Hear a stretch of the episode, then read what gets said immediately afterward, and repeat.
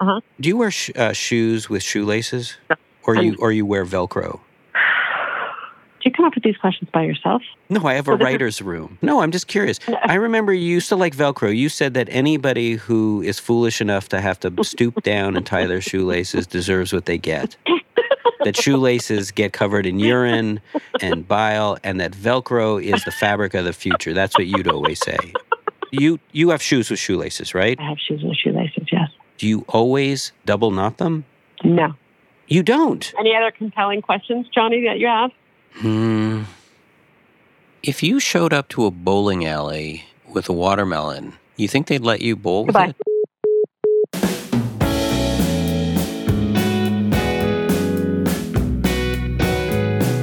I'm Jonathan Goldstein, and this is Heavyweight. Today's episode Lenny.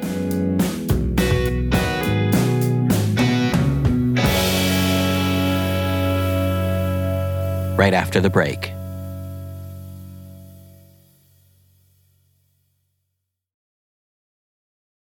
Back when I was a kid, I often carried around a tape recorder. An outstretched mic created a buffer between me and the world.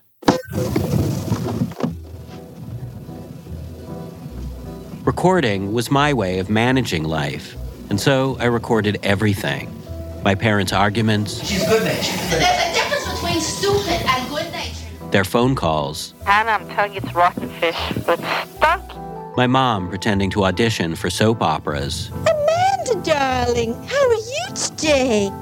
Mostly, though, I recorded myself. I made radio plays. Richstein Productions present The Adventures of Natalie.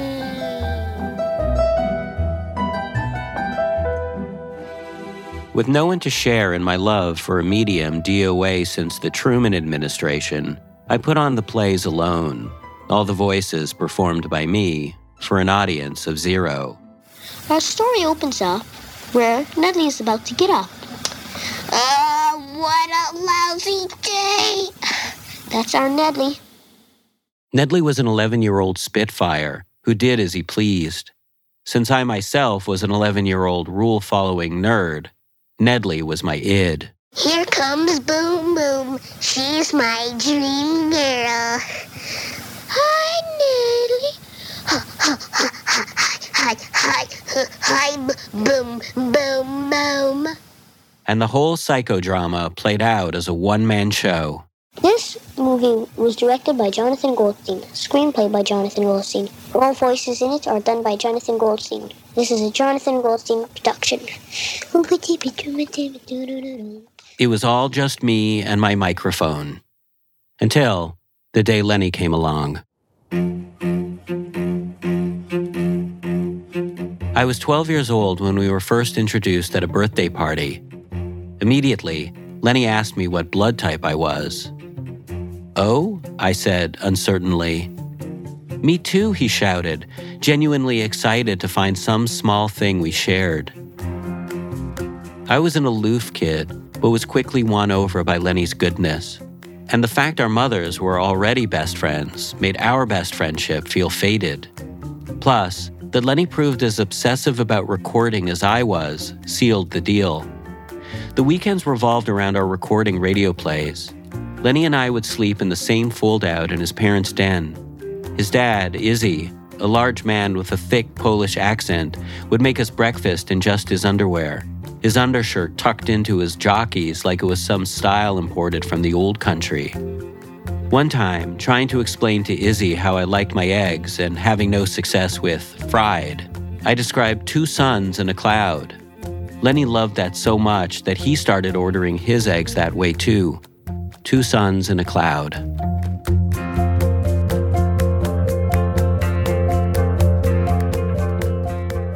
After breakfast, we'd head to Lenny's bedroom, shut the door, and record all morning.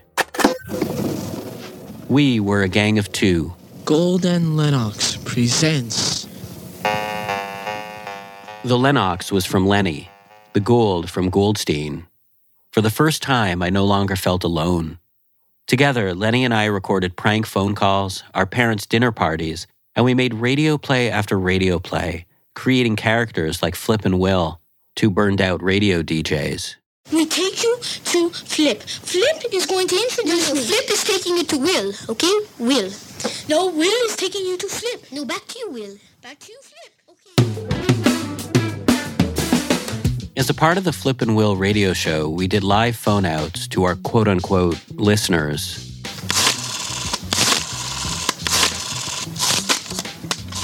In the 80s, dialing a phone was so arduous, it's surprising people even bothered.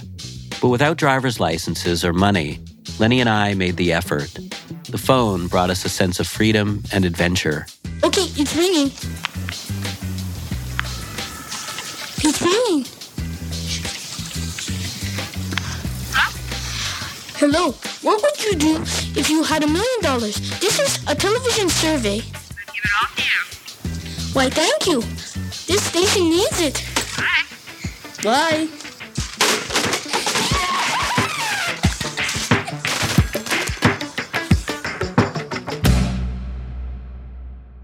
The Cold War is not over. It never was. This is Lenny now, age 52. John, what is not understandable about this? Because I'm getting frustrated now. I'm in Minnesota and Lenny is in Canada. We haven't spoken in nine years, and at the moment, for some reason, we're discussing Russia's role in Ukraine. Well, still there? In our late teens, Lenny and I began to have less and less in common, and we drifted apart. Our first conversation in almost a decade is not going well. I mean, I'm not sure that I, I, I fully get it. You mean It's that? really simple. I mean, it's not that complicated. It's not. Yeah. We destroyed communism using their communism. Now they're destroying capitalism using our capitalism. But how do, how Okay, do I'm sorry, John. I guess it's not your subject. The last time I saw Lenny was back home in Canada. Our mothers, who were still best friends, thought it'd be nice for the families to get together. Lenny showed up at the restaurant with a shaved head and thin chin strap beard. With the way he kept his arms crossed and his posture erect, that evening Lenny had something of the dictator about him. He was living in the bachelor's apartment in his parents' basement in Chomedey Laval, a suburb we grew up in just outside of Montreal. Lenny drove a school bus for Orthodox Jews and said the Hasidim had nicknamed him the surgeon because of how he zipped through narrow streets with such precision.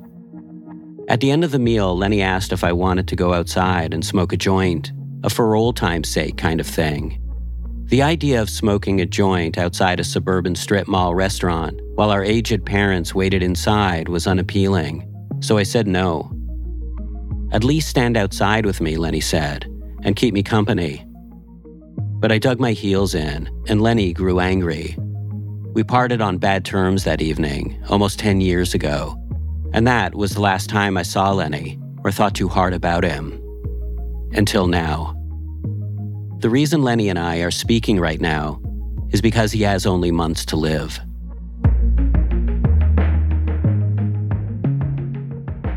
Lenny is dying of pancreatic cancer and is undergoing chemotherapy and radiation.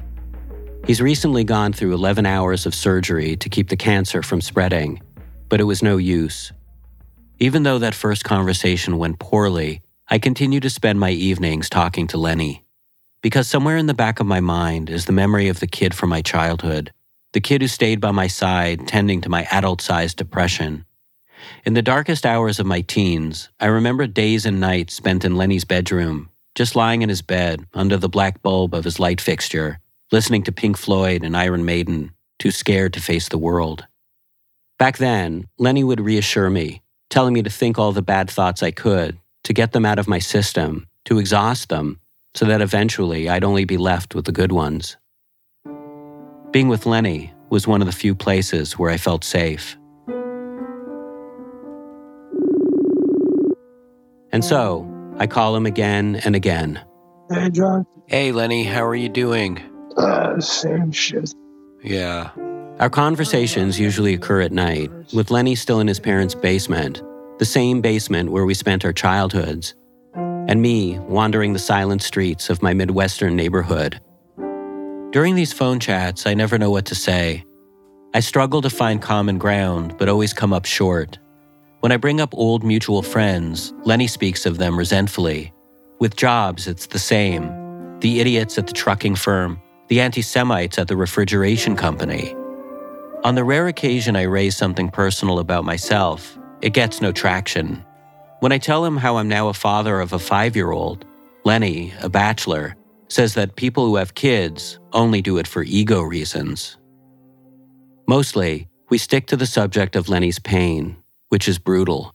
He can't eat without pain, stand, or even lie down without pain. Sometimes he'll put the phone down, and I'll listen to him as he howls from the bathroom. There are drugs, some prescribed and some not, but no matter, there's always pain. An anger at the pain. An anger at what seems like me. On most nights after a typical conversation, I come home and say to my wife, Emily, that maybe this is a bad idea. We drifted apart for a reason, I say. We're strangers. And yet, even though Lenny doesn't seem to even want to talk to me, we continue to talk, night after night. I'm beginning to get the impression that maybe he has no one else. You don't mind if I eat while. Uh, No, no, no, of course not. Well, wish me luck. Lenny says he wants to leave something behind, and so we record, just like we did when we were kids. Back then, we performed different characters. Now, ostensibly, we're just ourselves. Mmm. I really outdid myself with the rice. Lemon, lime, garlic, and pepper. Oh, nice. Nothing complicated. And it is gorgeous. Great. And how's your sleep in? I sleep like shit. What do you think? I have to take a med every two hours. Hmm. A horrible life. When you spend your life vainly, it's like the universe likes to punish you. All the anger, all the hatred. What do you think? You could get away with it? Lenny is no longer the sweet, lonely kid who told me not to swat the housefly in his bedroom because he was his pet. The boy with whom I'd been so close that I'd run my hands through his thick black hair as though it were my own. Smooshing it up into the air, I pretended I'd invented the latest in men's hairstyles the Beethoven.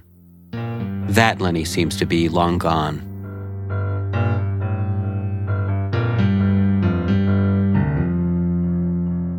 Even though Lenny and I weren't in touch, over the years when I'd ask after him, my mother would always say the same thing.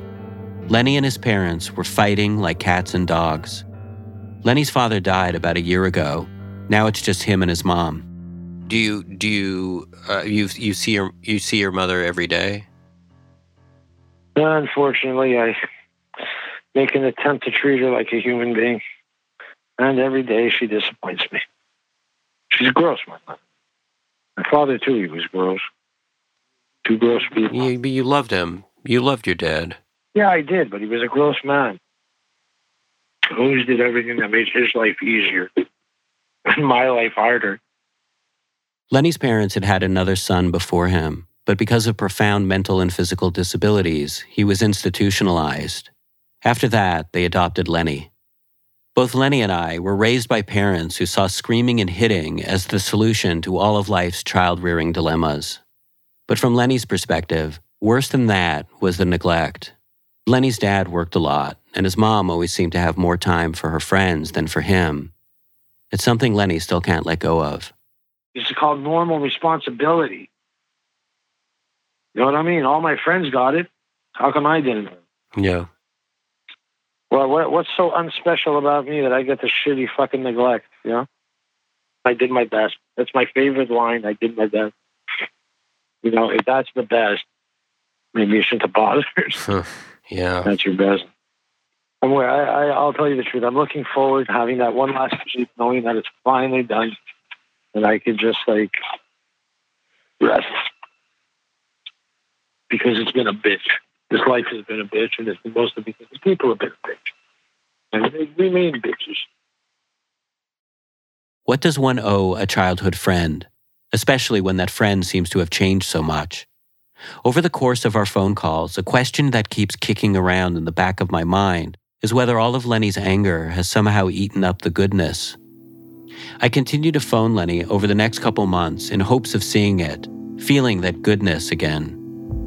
And so we talk, about the sex ed books at the YMHA library, watching The Love Boat on Saturday nights when his parents were out with my parents, raiding his mom's freezer for TV dinners while playing ColecoVision. Mostly, though, I just listen and try to be there. And over time, Lenny grows softer with me, and I grow less afraid of offending him, afraid of offending a dying man.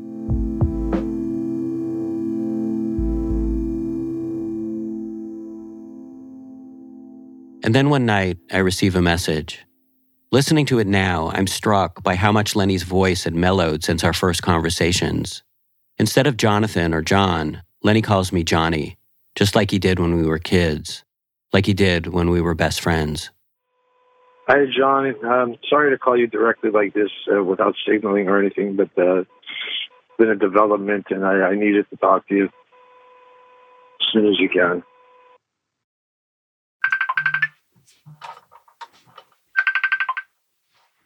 Yeah, hey John, is it too late? No, no, no, it's okay. How are you? Uh, not well, John. You know, it's hard to tell you anything else. I'm sorry. What's going on? I'm just, I'm weak. I'm going to go into palliative care. Okay. There's no other recourse. Yeah. It's getting harder and harder to function at home Yeah. because uh, I'm not too good with pain, John.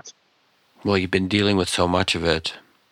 No, I mean, my whole life I've never been good with pain. Well, I'm a whiner. I'm a wuss. I'm just a big wuss. It's funny, through everything, the pain's still there. Pain never ends. Even with the drugs, yeah. It's not bad, John. Not- I don't foresee getting better, know. if I suddenly disappear or you know I can't talk to you, no, I'm probably like you know gone.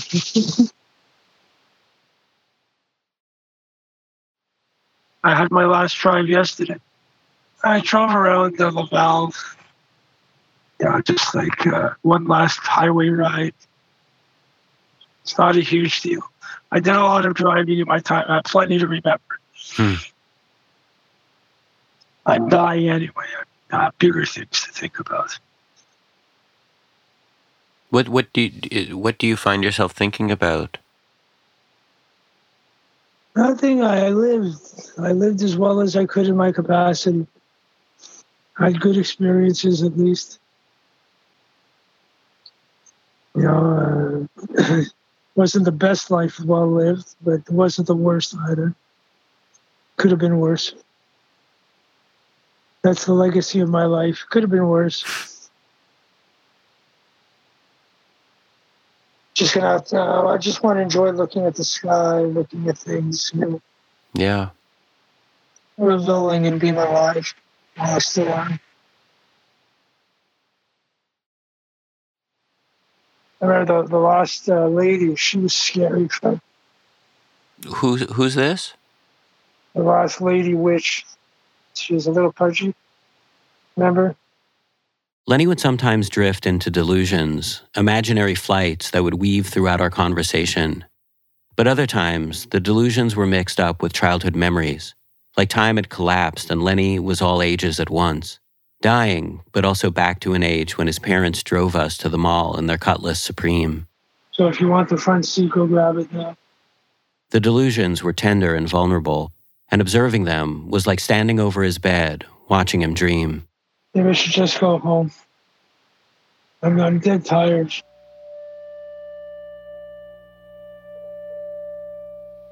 For some reason, we're at the Y taking a course. Hmm. We're at the Y. We're at the YMHA taking a course. Fuck, I'm really deluded. No, it's okay. It's okay. It's okay. I'll tell No, you if I can't uh, follow. It's so weird, though, that I would have such a delusion.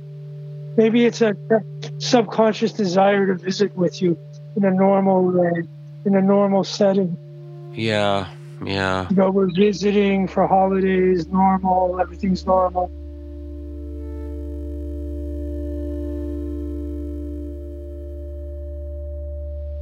So, um, what was it? When were we going to see each other? In a couple weeks. The plan is for me to see Lenny during a visit back home, my first since COVID. Hope I last that long. Yeah. No, I'm serious. I'm not being facetious. Yeah. Yeah. So it's down to the wire.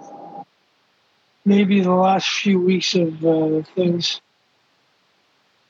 Mm, maybe I don't know. Don't, don't get uh, depressed or anything. Huh? Like, Lenny wasn't just saying, I don't want to bum you out. He was one of the few people who knew how fragile I could be. Even now, he was trying to protect me, even as he was dying. it's hard to say that, but I wish you were here. You know, Yeah. be nice if you were here. Yeah. Recently, my therapist recommended ketamine to me, a drug sometimes prescribed for untreatable depression. In my case, she thought it might help shift my perspective, which still tends towards darkness. A day after Lenny and I had this conversation, while taking several hits from my ketamine inhaler and about to go for a Saturday morning run, I was suddenly overcome with sobbing and a feeling of unreality. As a man inured to epiphanies, I was shaken. Like most, I don't often see my existence on Earth approximating anything close to a quote unquote arc. Instead, things come in flashes. I'm four years old eating a chocolate bar at my Aunt Tilly's house, taking such tiny bites that Tilly calls me the mousy. My theory is that if the bites are small enough, it will last forever. I'm six, regretting having told my father about my kindergarten crush because he's just told a table full of relatives about it. I will never trust this man again, I think. I'm 15 and seeing a breast for the very first time. European sunbathers are at the same beach as me. The image will claw its way into my thoughts over and over for the next 10 years. I'm 16, getting turned down to prom on a city bus. Lorraine Kaufman is telling me that only I would ask someone to prom on a city bus. Then, for some reason, I'm 50 and moving to Minnesota. While waiting at JFK for the flight that will take me and Emily and our then two year old son Augie to our new life, Augie walks up to a stranger and hugs his legs, and I burst into tears. A smell, a meal, a day at the beach, and so goes a life.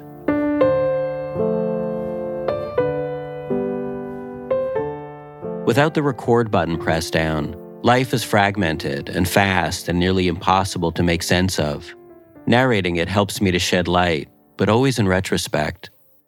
With the ketamine coursing through me, though, I saw the dots illuminate and connect, each handing off with purpose, one to the other like a succession of dominoes.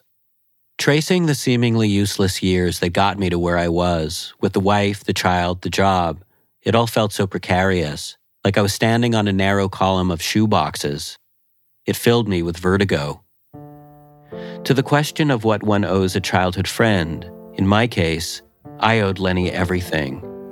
It was through knowing him in those early years that the base of the tower was formed. It was in making tapes together in his bedroom that I discovered a feeling I'd pursue towards a career. Suddenly, I could see how everything counted, that Lenny counted, that my love for Lenny counted. I wanted Lenny to know this. I wanted him to know that while our personalities might have driven us apart, a deep rooted love brought us back together. But later that day, I got a call from my mother informing me that Lenny had died.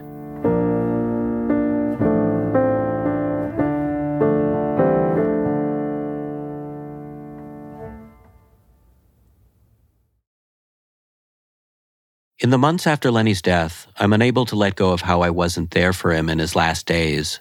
I obsess over what his final moments might have been like. I begin accidentally calling my son by Lenny's name.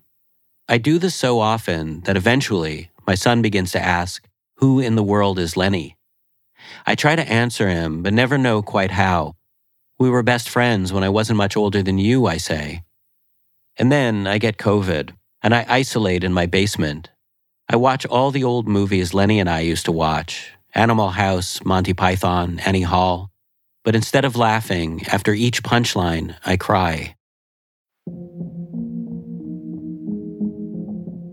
Lenny had an older cousin named Betsy who'd taken on the task of cleaning up Lenny's basement. I reached out to see if Betsy could set aside some of Lenny's art or photos for me, but she said that wasn't something I should pursue. It's not a situation where I don't think you'd want any of his coveted items. That place was a hoarder's paradise. It was filthy. That place has not been cleaned in 40 years easily. Huh. And there was vermin. It probably could have been condemned. Betsy says that Lenny had taken the baseboards off the walls with an eye towards renovation, but then he let the project go and never put them back, which allowed mice into the house, and the mice got into everything. My dad had stopped by to do an errand for Lenny's mom and had the same kind of report. It was like going into a dark subterranean world, he said. My father described Lenny's room as cluttered with books and DVDs from floor to ceiling, the windows blocked out so the sun couldn't get in. How could anyone live under those circumstances? My father said. How could anyone, and especially how could Lenny? I keep thinking about how when we were kids, winding up in our parents' basements would have been our worst nightmare. How could Lenny have ended up living out his last days in the very place he despised most? That was always the thing that he never wanted to happen. This is Lenny's ex girlfriend, Louise. Lenny and Louise dated in their 20s. I first met her at a bar one night after having not seen Lenny in years. They were coming from a Kiss concert, and both Lenny and Louise's faces were painted Louise as Peter Criss, and Lenny as Ace Frehley. They both wanted to go as Ace, but Lenny said that would have been ridiculous. I think I was 18 years old when I met him. Oh, I remember he, he just, there was this depth Hmm. about him that I recognized immediately. And it, and it just automatically attracted me to him. I remember being on the back of his motorcycle and being scared shitless every time. Holding on to him so tight. I remember his dog Max and how much Oh. he loved that dog. Yeah. I mean, to know that he that he finished there in the basement. Why? Not only did Lenny hate the basement, he hated the whole suburb of Chomedey. We both did. We attended Chomedey High, nicknamed Comedy High, because it was so bad it was laughable. Pipe bombs in the bathrooms, a geography teacher who was a flat earther, and a music teacher who married a student. I eventually left Chomedey, but Lenny never did, never even left his childhood home. How could our lives have diverged so? He was very unhappy. This is Dimitri, a high school acquaintance who Lenny reconnected with on Facebook in the last year of his life. Dimitri was the person Lenny saw most during his illness. He works at a local Greek restaurant and would bring Lenny salads at the end of his shift. He was lonely. Uh, he used to talk about how it would have been nice if he had a girlfriend and some kids, or if he had a kid, it would have been nice. Um, he was always alone. I never, I never saw him with anybody ever. He would, uh, he would like, he would ask me to hug him a lot when he was sick. He would always me to hug him.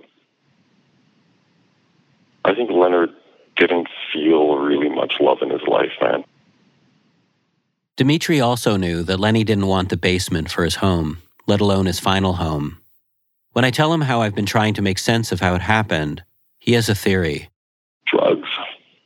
Drugs. When you say drugs, you mean uh, pot. Pot, mushrooms, LSD. Um, Leonard used to like to take acid, a lot of acid, and um, just trip out in his room in the dark. Uh, I would tell him, look, whatever works, bro. Whatever keeps the demons away there, but that's a little fucked up. Ending up in the basement solely because of drugs doesn't ring true to me. While the drugs might have helped with the demons, they didn't create the demons. Plenty of people smoke pot, take LSD, and still leave the house, travel the world. Lenny, I'll kill you. Among my childhood cassettes is another of my mother's performances, but this one wasn't a soap opera audition. It's of my mother pretending to be her best friend, Lenny's mom, Hannah. I'll kill you. I'll take that blade and kill him. During those last conversations, Lenny confessed to not only feelings of resentment towards his own mother, but towards my mother too, for taking up so much of his mother's time. time she could have spent on him. As for his dad, Lenny saw Izzy as a constant threat. This is from another Flip and Will tape. Okay, the lines are open now. In the play, I perform the part of Lenny's father, who crashes straight into the Flip and Will show. Oh shit. What is this? Stupid. Good smack it up. Oh, come on. You stupid ass. Izzy would get physical on occasion, but our parents weren't so different. My father favored the belt, while Izzy delivered what he called pachkas or slaps. And in terms of our mothers, if Hannah had been so often absent because of her friendship with my mother, then it meant my mother was absent too. So was Lenny just more sensitive than I was? Or was he dealing with more than I knew? Okay. You just jogged a memory. This is Louise again, Lenny's ex girlfriend, with another theory. Louise recalls a day in college when she stumbled upon what felt like a key. A key that predates the drugs, me and Lenny's friendship. It even predates the upbringing he received from his parents. It was my class for developmental biology, Okay. and we were studying the brains of children at that point between zero and 12 months. Hmm. And we were looking at separation anxiety, and we were studying that. And I remember being appalled when I learned that at seven months, that is when a child's separation anxiety develops. That's when they know what their mother's face looks like, and that's when they start crying when you're handed to another person.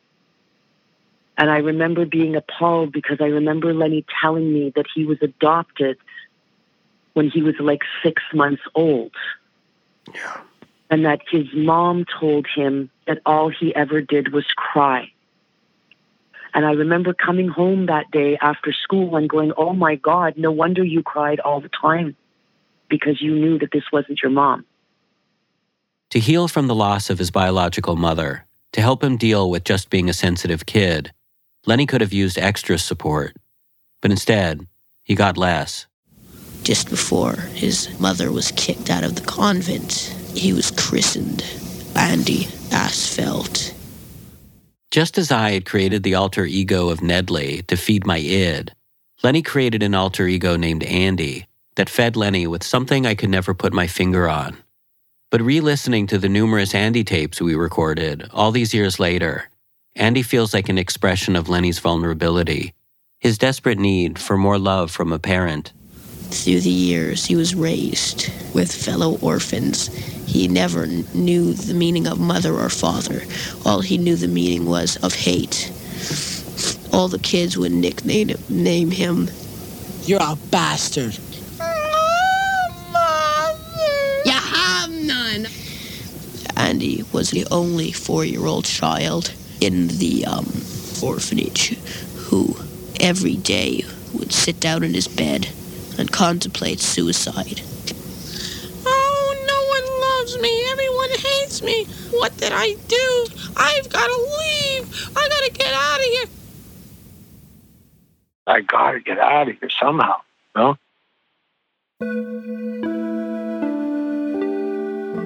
I knew by age six I was in trouble. I knew by age twelve that life's going to be a little harder than I thought, and I knew by the time I was 18, 19 that I gotta get out of here and then stay out. And I just, you know, I'd already learned helplessness, I guess. I've always wanted to write a book, Lenny said during one of our late night conversations, where everything the hero does is wrong. I think a lot of books are like that, I said. A lot of lives are like that. You don't understand, Lenny said. And maybe I didn't. Perhaps a lot of what we take as a life choice is already encoded in us at a very young age, younger than we can even remember. And by then, it's already too late. The moments are already handing off, one to the other, like those dominoes that cannot be stopped. Supposedly, Lenny's biological mother was a 15 year old girl who eventually came to realize she couldn't raise him on her own. Who knows what those first six months were like for Lenny and how they dictated the life to come? Maybe Lenny was wrong. Maybe his paralysis, his inability to leave the nest, wasn't, as he said, learned helplessness, but innate helplessness, the kind a baby feels. Maybe for Lenny, the feeling just never faded away. I was with him all the way to the end. This is Dimitri again. I remember the last day there. He goes to me. Uh, he calls me up. He goes. He goes. Uh, look. He goes. Can you come over and be with me tonight? He goes because I'm gonna die. He said it. I said, shut up. I'm not like I go. You're gonna die. He goes. No. He goes. I'm gonna die. He goes. I'm gonna die tonight. He goes. Can you just come and be with me? He goes. I don't want to be alone. You know. I'm like, yeah. You know. Of course, man. Then I stayed with him, and um, we smoked a couple of joints together. Um, had a couple of drinks, a couple of shots of whiskey. I did, and um, I was just telling him, you know, Leonard, I go, it's okay, you know, you can, you can go if you want, you know, don't worry about it, you know, just if you need to go, just go. Because I never made it to Chomedey before Lenny died, because I wasn't there to hug him or to just hold his hand, I'm left with a terrible sense of loss. Of the many questions I have about Lenny's last days, the one that weighs on me most heavily is about Lenny's anger and whether it ever subsided. Do do you do you remember what his state of mind was on that last day when you went there? Did he? Oh yeah, yeah. He was completely at peace. He wasn't uh, worried or scared at all. Um, I think he had accepted his fate. Uh, I think he was just. I th- honestly, I think he was just tired. Hmm. I think he wanted to just go. He seemed really okay though. He wasn't nervous. He was just quiet. Uh, I have a video of his last words. Oh wow. I go, what, what message do you want to share with everybody, bro? Now that you're at the end. Dimitri sends me the video he took, and when I hit play, I gasp. I knew how sick Lenny had been, but I guess, irrationally, I'd been imagining him on the other end of the phone line, looking more like the last time I'd seen him, at the restaurant with his parents. In the video, though, Lenny looks cadaverous. If you had one message for the world, what would that be? And he sat for about 10 seconds. He thought a bit, and he goes, Love more, fight less. Fighting doesn't get you far. Love more, fight less. Fighting doesn't get you far, nor does anger.